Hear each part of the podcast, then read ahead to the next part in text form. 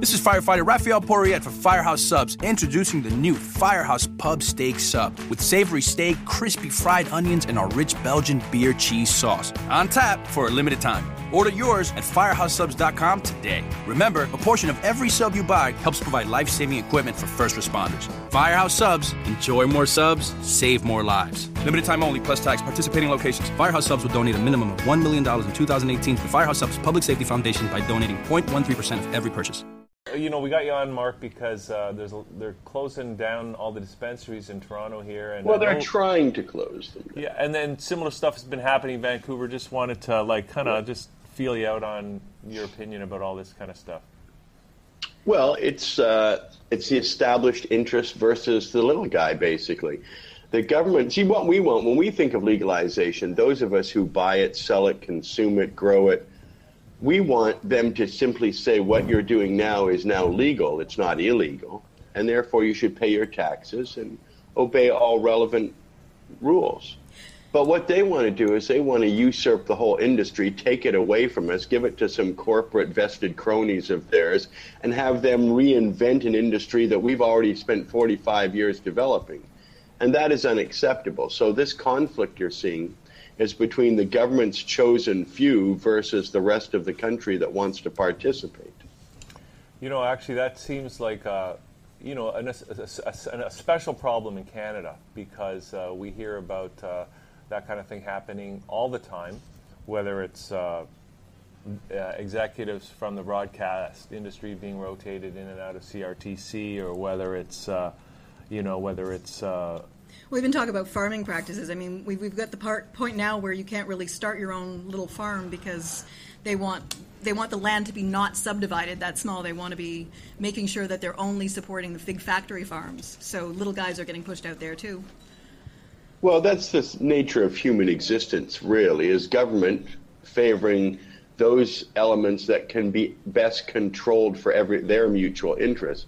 So basically, the purpose of government, we must remember, is to control the people. There's every bit of legislation written is not about things or about plants. It's all about people. It controls what people can do. And by nature, people resist being told what to do. Uh, you know, all our struggles for human autonomy are against the government. People make, might think it's against the ethos of the day, um, but it's really against government because government enforces these various standards that we rebel against. So we've been suffering at the hands of prohibitionists for 45 years. Two million Canadians have criminal records, and we've been growing marijuana and going to jail. As you know, I've seen 34 different prisons and jails as a consequence of my civil disobedience with pot. I spent five years in the United States for sending seeds to Americans. So I have a lot of experience, going. And uh, what we have now is Prohibition 2.0 coming in, whereas the people that hated us and oppressed us before have somehow been put in charge of legalization because that's what the public wants. But what they want to give us is the same stigma, the same control, the same patronizing, condescending attitude that we're somehow morally flawed individuals who smoke marijuana. Right. And of course, you it's a gateway drug to everything and danger bad. to the public, so we must be uh, controlled and treated like children. We have dispensaries in both cities, and in both cities they'll be told to shut down and will be raided or taken to court and stuff like this. So yeah, that's the Vancouver and Toronto both have irrational attitudes towards this situation.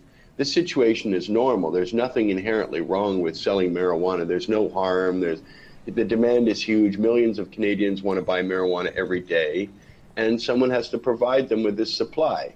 So they can either buy it from a store, which is out in the open, transparent, respectable, Right. making them feel like first class citizens, or they can buy it from shadowy, shady characters on, you know, in various places. But here's the thing about the good thing about dispensaries and the stores is that we sell things you can't get from the shadowy guy on the corner.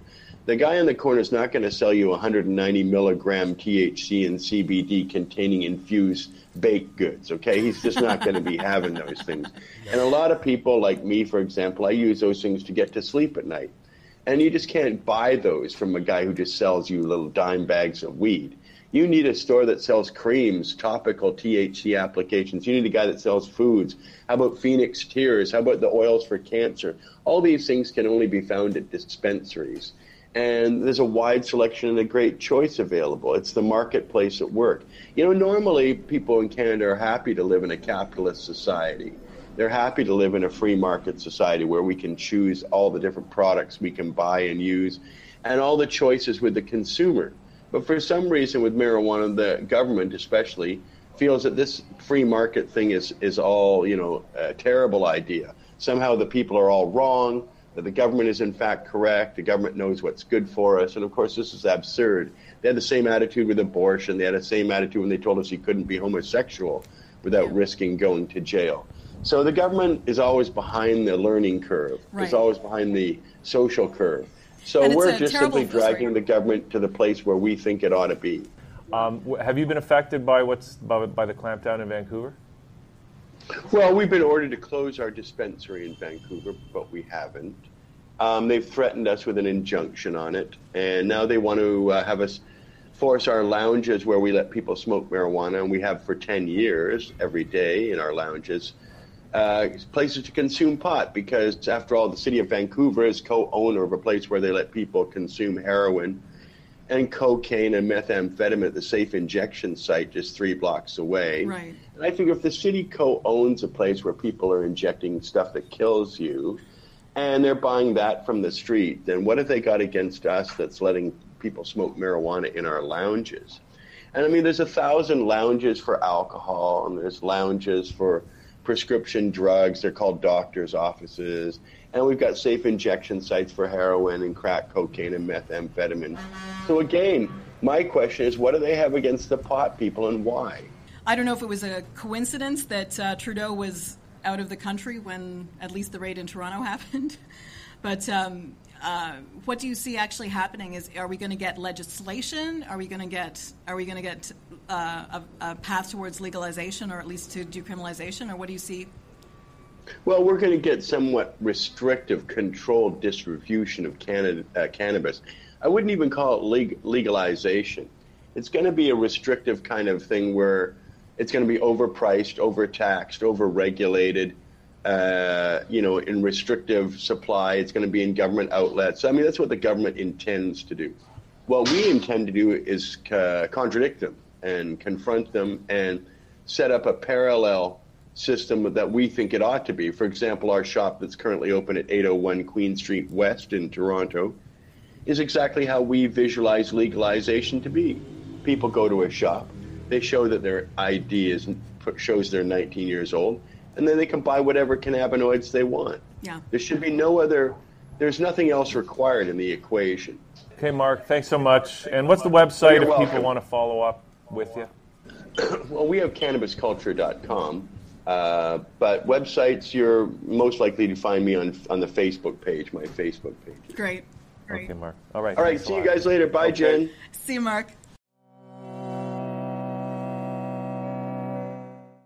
Huge savings on new and previously leased furnishings. That's right, huge savings. At Court Furniture Clearance Center, choose from our wide variety of new and previously leased furniture and decor for your home or office. You'll find sofas from $199.99 and more. Everything in our 9,000 square foot showroom is Court certified, guaranteed, and in stock, ready for delivery or to take home today. Visit our Chantilly Court Furniture Clearance Center at 13946 Lee Jackson Memorial Highway or go online at courtclearancefurniture.com. Mention Radio 20 and get 20% off.